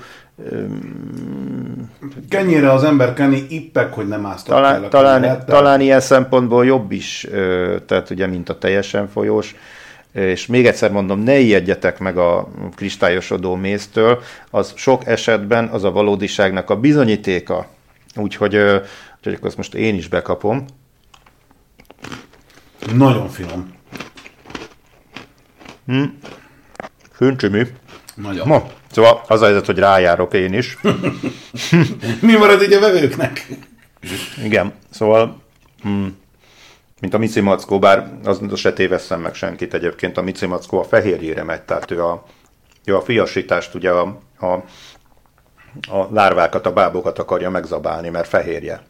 Neki az kell, azt az ugye bónuszként ott a méz. Az a nasi. Az a nasi. Úgyhogy, úgyhogy ő volt a tavaszi virágméz. Gyümölcsfák, ugye, amit itt találnak, ugye itt az erdő szélén találnak, ö, nagy gyümölcsös nincs a környéken egyébként, viszont ugye mivel ez egy külterület üdülővezet, tehát itt azért, azért a mandula, az alma, a szilva, a megy, tehát ez virágzik. Tehát ö, mehetünk a következőre. ez mire jó ja. egyébként? Elsősorban azt mondom, hogy jó kedvre. Tehát finom. Igen, minden méznek van immunizáló hatása, és itt ugye a repcemézet sajnos most nem tudtuk megkóstolni, de ő, ő róla egy pár szót ígértem, hogy ő, hogy az enyhén lugos kémhatása miatt a refluxosoknak nagyon jó. Egyébként is baromi jó, de ezt nagyon jó szívvel tudom ajánlani, és jövőre meg fogjuk, ígérem, meg fogjuk kóstolni azt is. Úgyhogy szóval ő volt a tavaszi virágmézünk, Csöppet már lehet, hogy egy minimál tartalma is lehet neki. Nem vizsgáltattam be, megmondom őszintén. Ők tudják, hogy viszont ez, ez ugye kétséget kizáróan az akácméz, amiről már ugye esett szó. Jöhet a következő. Igen, a visszakóstolással kapcsolatban is én ajánlom mindenkinek, hogy ugye ha rájár, vannak ilyen emberkék, akik rájárnak a mézre, hogy ha belekóstoltak, akkor használjanak új kanalat utána. Ugye hát a nyálban már vannak emésztő enzimek. Ha nem valószínű, hogy megromlik, ugye a méz az nem romlik meg, a méz csak akkor romlik meg, ha mondjuk vizet kap, vagy, vagy nem megfelelően zárjátok le, és mondjuk emiatt ugye a levegő víztartalmát beszívja, megerjed, meg tud romlani, kétségtelen. De ha rendesen lefeded, ez soha az életben nem fog megromlani, szóval ez jó körülmények között tartott, semmi baj nem lesz. Szóval a híres... a hőfok? Igen, igen, igen, igen, tehát azért nagyon melegetne, illetve amikor kimelegítjük, én magam is melegítem, nem csalás, Tehát ugye a nagyon kristályos mézet, ugye hát sajnos ugye nem Igen. tudod szedni, tehát gyakorlatilag föl kell törni. Itt a példa, itt a példa, hát ezen látszik, hogy ez egy, ez egy napraforgó méz, ő szeret kristályosodni. Ettől függetlenül ez egy baromi jó méz, majd elmondom miért, vagy már beszéltünk is róla. Tehát ugye ne ijedjetek meg tőle, nyugodtan használjátok, egyétek mézes kalácsba például, a kávéba is azt teszem egyébként. Szóval jöhet az akácméz, ugye? Az akácméz, így van. Most ez igen, ez egy kicsit folyni fog, ugye én nem ezt a, most nem készültem ezekkel a jó kis elegáns nyomópumpás kóstol, egyébként használom őket, jelenleg ki vannak helyezve, nagyon kedves, üdvözlöm őket egyébként, egy cégnél van, úgyhogy mutatom neked a jó kis akácmézet. Ugye ez a sajátosság, egy icipici beütése van. Egy picit, ugye a normál akácméz ugye azért jó, mert nem egy agresszív, tehát olyan sejmes, lágy, Ennél is ezt fogod, adom is, ennél is ezt fogod érezni, viszont fogsz érezni egy kis, hát pici beütése van. Egyébként Hat már folyik is, úgyhogy... Semmi gond. Mm. A mici mackó. Álcákat nem tudok adni. Mit Csabi? Igen. Mm. Gondolom ez ismerős volt. Ez abszolút. Ezt szokják a legtöbb esetben teába például. Mm, igen, Teáméba. igen, nem, ugye, nem agresszív, mm, kellemes, lágy, nem annyira karakteres, tényleg szuper, de majd elmondom, miért tartok én más mézet a mézek királyának. Mennyire de... jó ezt nagyon forró teába rakni? Én azt olvastam, hogy nem jó, hogyha nagyon forró teába rakod. Mm. Hát tulajdonképpen az van, hogy, hogy a, a méz, ugye, amikor betesszük a teába, kávéba, akkor ő hideg. Ő maga is hűl, tehát, tehát ő nem fog sokkot kapni, hát mondjuk a zubogó, lobogó forróban ne, picit várjunk, hogyha a, a forró, de nem forrásban lévő teába, kávéba betesszük, tényleg ne azonnal, picit várjunk vele. Nem kell megvárni, amíg kihűl. Tehát az, hogy melegbe rakjuk, nem lesz baja, mert, mert ő hideg. Tehát ez szépen ki fog egyenlítődni, és bátran én a kávéba egy kanállal szoktam tenni, a teába egy vagy kettővel, és ajánlok mindenkinek jó kis mézes mustáros recepteket majd a következő részben. Na hát arról is fogunk beszélgetni, amikor pergetünk. Igen, alig várom. Úgyhogy a következő, ugye időrendben mentünk, ugye, hát tulajdonképpen ez a, ez a májusi mézünk volt, ugye ő volt az akácméz. Aztán, hát ez jön egy nyári rét fantázia nevű, szintén egy tulajdonképpen vegyes virágméz, de inkább, inkább úgy nevezném, hogy a beszéltünk az ezüstfáról, ami hol az akáccal egy idejűleg, jó esetben, ha szerencsénk van, akkor utána virágzik. Ha ezt sikerül pont elkapni, akkor az akác után pergetünk, egy ilyen szintén vegyes virágmézet, ami már hát ugye átcsúszik a nyárba, és ebben lehet érezni ezt a jó kis ezüstfát, ami a bódító ezüstfát. Igen, igen, igen, igen, és egy kicsit karakteresebb, ezért egy picit megosztó. Tehát ugye, hogy ugye te zenész vagy, tehát ugye te tudod ezeket, hogy mi a slágergyanús, meg mi, meg mi a, vannak a rétegzenék. Na most ez már, ez már egy kicsit olyan rétegzene, mondjuk úgy, tehát hogy mivel karakteres, egy picit agresszívebb íze van, én nagyon szeretem. De ez az igazi mézkedvelőnek kell lenni. Igen, igen, tehát ez a feketeöves mézfogyasztóknak nagyon-nagyon ajánlom egyébként, viszi, tehát a mézfanatikusok egyébként viszik. Ö, ö, ö, igazából mondjuk a júniusi pergetésnek felfogható, és ö, hát akkor ezt is nagy szeretettel, igen, itt még, ez még folyik, úgyhogy ö, Akkor itt a következő. Nézzük. Hát ezt igen, most, ez az illatának Igen, én azt Már terveztem, hogy jellegzetes illat. Más, igen, onnan is megismered. Én, én azt terveztem, hogy most nem fogok enni egyébként, de hát mégis nem, nem, nem hagyom ki. Na. Hát ami jó, az jó. Úgyhogy ha, szab, ha szabad ilyen önreklámot. De ha te nem, akkor én. Ami jó, az jó. Ő a nyári rét, Már is mondom. vannak ilyen videósok, akik azt veszik föl, hogy esznek. Na. Most mi is Ez jó, nem? megyünk ebbe a színába egy kicsit. Bizonyos országokban ugye bekapcsolja a videót, megeszi, kikapcsolja, tehát hogy igen, nem, tehát ugye nem akarunk ebbe az irányba elmenni, de most mégis egy És kicsit. nyilván nem fog leforgatni a nagy zabálás kettődnál.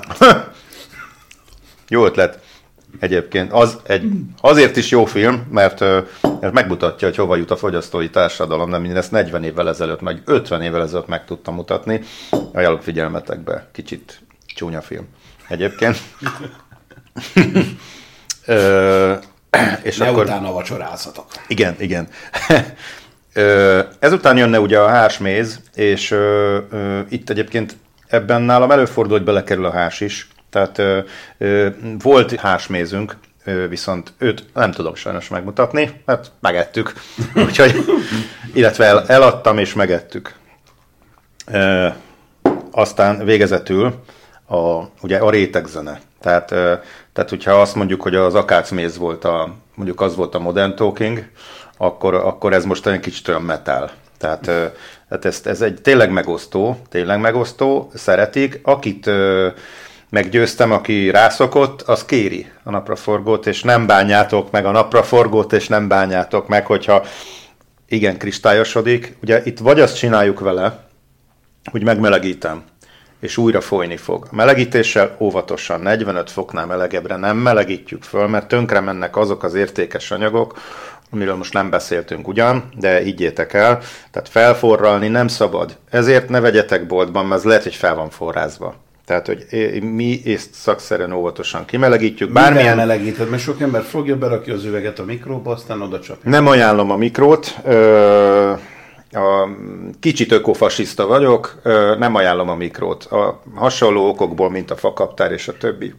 Úgyhogy, ö, úgyhogy ez a kristályosodás, ugye, ez vagy azt csináljuk, hogy kimelegítjük, és újra folyni fog, úgy fog kinézni, mint egy akác vagy vegyes virágméz, vagy azt csináljuk vele, ami egy kicsit ilyen populárisabb műfaj, hogy ugye természetesen nem változik a, az összetétele, tehát ez a méz, ez ugyanaz a méz, mint ez, csak hogy megváltozik a színe, kicsit olyan, és ezt fogjuk majd a legkönnyebben kezelni most, mert ez olyan, olyan szendvicsre például, hát ez tök jó, mert ö, olyan vajszerű, olyan krémszerű állaga van, ugye ez krémméz, ezt, ezt az állagát úgy érjük el, hogy az egyébként is önmagától kialakuló kristály szemcséket összetörjük addig keverjük a szerencsétlent, amíg ilyen apró pici szemcsékből fog állni, és ezáltal napraforgó krémmézet kapunk.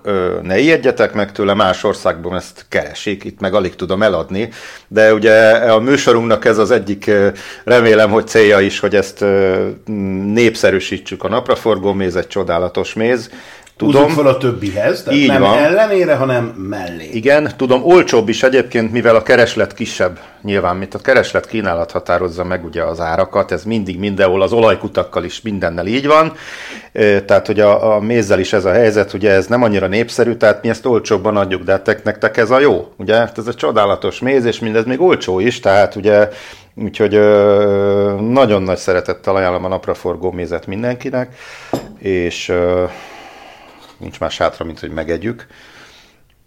Ö, ugye a krémesítésnek az előnye, más típusú mézből is lehet krémmézet csinálni, persze, de nyilván a kristályosodásra hajlamos mézek szempontjából érdekes ez a krémméz. Van, ahol ezt így árulják. Nincs ez Magyarországon még elterjedve, én dolgozom rajta, tehát és számos kollégám is, úgyhogy itt sok szeretettel az utolsó, ö, ö, akkor ő a, ő a napraforgó krémmézes kekszünk, úgyhogy ö, ö, örömmel jelentem, hogy már mm, sokan rászoktak. Tehát, ö, Engem meggyőztél. és köszönöm a lehetőséget, így most ezúton is. Szóval ő, róla tudni kell, hogy ö, ugye a betelérés szem- szempontjából van olyan, van olyan mély családom, akitől nem vettem el, tehát ezzel telel ha nekik jó, akkor nekem is jó. Ö, ö, ha esetleg valaki gyanakodna, nem szotyi íze van, erősíts nem, meg kérlek, nem, nem, nem, hanem, hanem inkább ugye mire emlékeztet téged? Engem megmondom őszintén arra emlékeztet, mint hogyha ilyen zserbót ennék, tehát kicsit ilyen diós zserbós uh-huh. íze van. Uh-huh. Uh-huh. Uh-huh.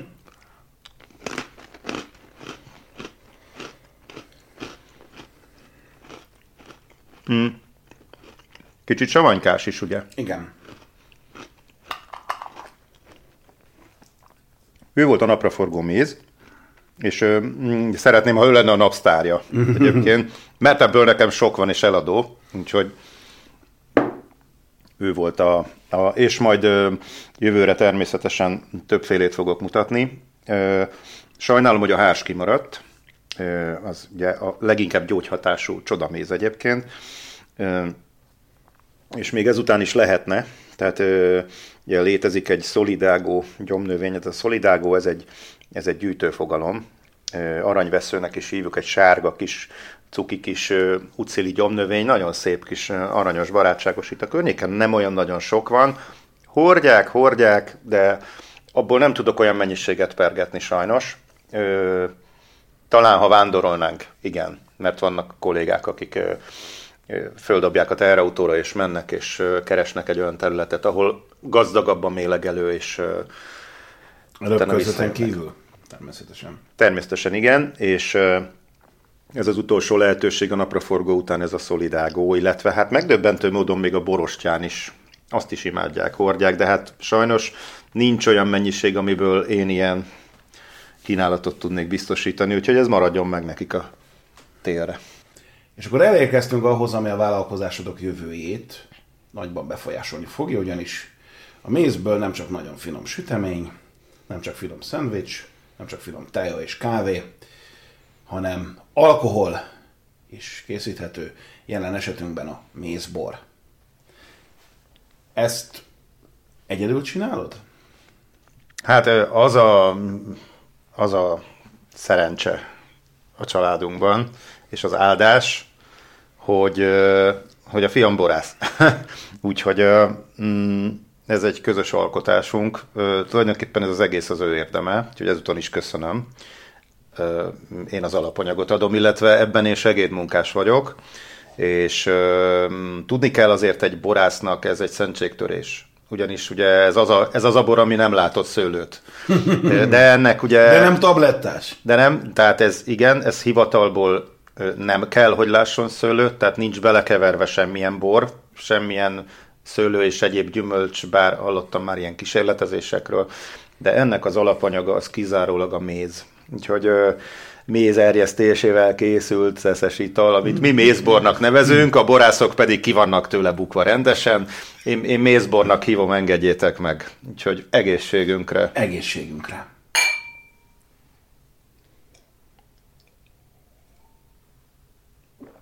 Mm. Ez melyik fajta mézből van? Ez ö, vegyes virág és napraforgó. Mi ez az alapanyaga? kísérletezünk többfélével is egyébként. Ez úgy gondolom, hogy jobban sikerült. A, próbáltuk repcemészből, ez, ez úgy gondolom, hogy visszajárnak. Mindenkinek fel a figyelmét, nagyon finom és nagyon veszélyes. Autóvezetésre és értelmes tárgyalásra alkalmatlanul fogunk felállni, hogyha ezt elkezdjük fogyasztani. És mindenkit arra kérek, hogy vegye föl Gáborról kapcsolatot, érdemes tőle vásárolni, én nagyon jól éreztem itt magam, de azért a kötelezőt én sem fogom kihagyni. Föliratkozni a Mix Csabi Stúdió YouTube csatornájára mindenkinek ajánlott. Én úgy gondolom, hogy rengetegféle tartalmat fogunk megjelentetni. Hála azoknak a vendégeknek, akik megtisztelnek azzal, hogy a Podmixer vendégei lettek, Podmixer vendégei lesznek és a Facebook oldalon pedig az ajánlókat és egyéb bejegyzéseket fogtok tudni nézni, olvasni, hallgatni, tehát még Csabi Stúdió. Sziasztok! Köszi a lehetőséget! Köszönjük a figyelmet! Podmixer. Vélemény, kultúra, zene. Egy tálból.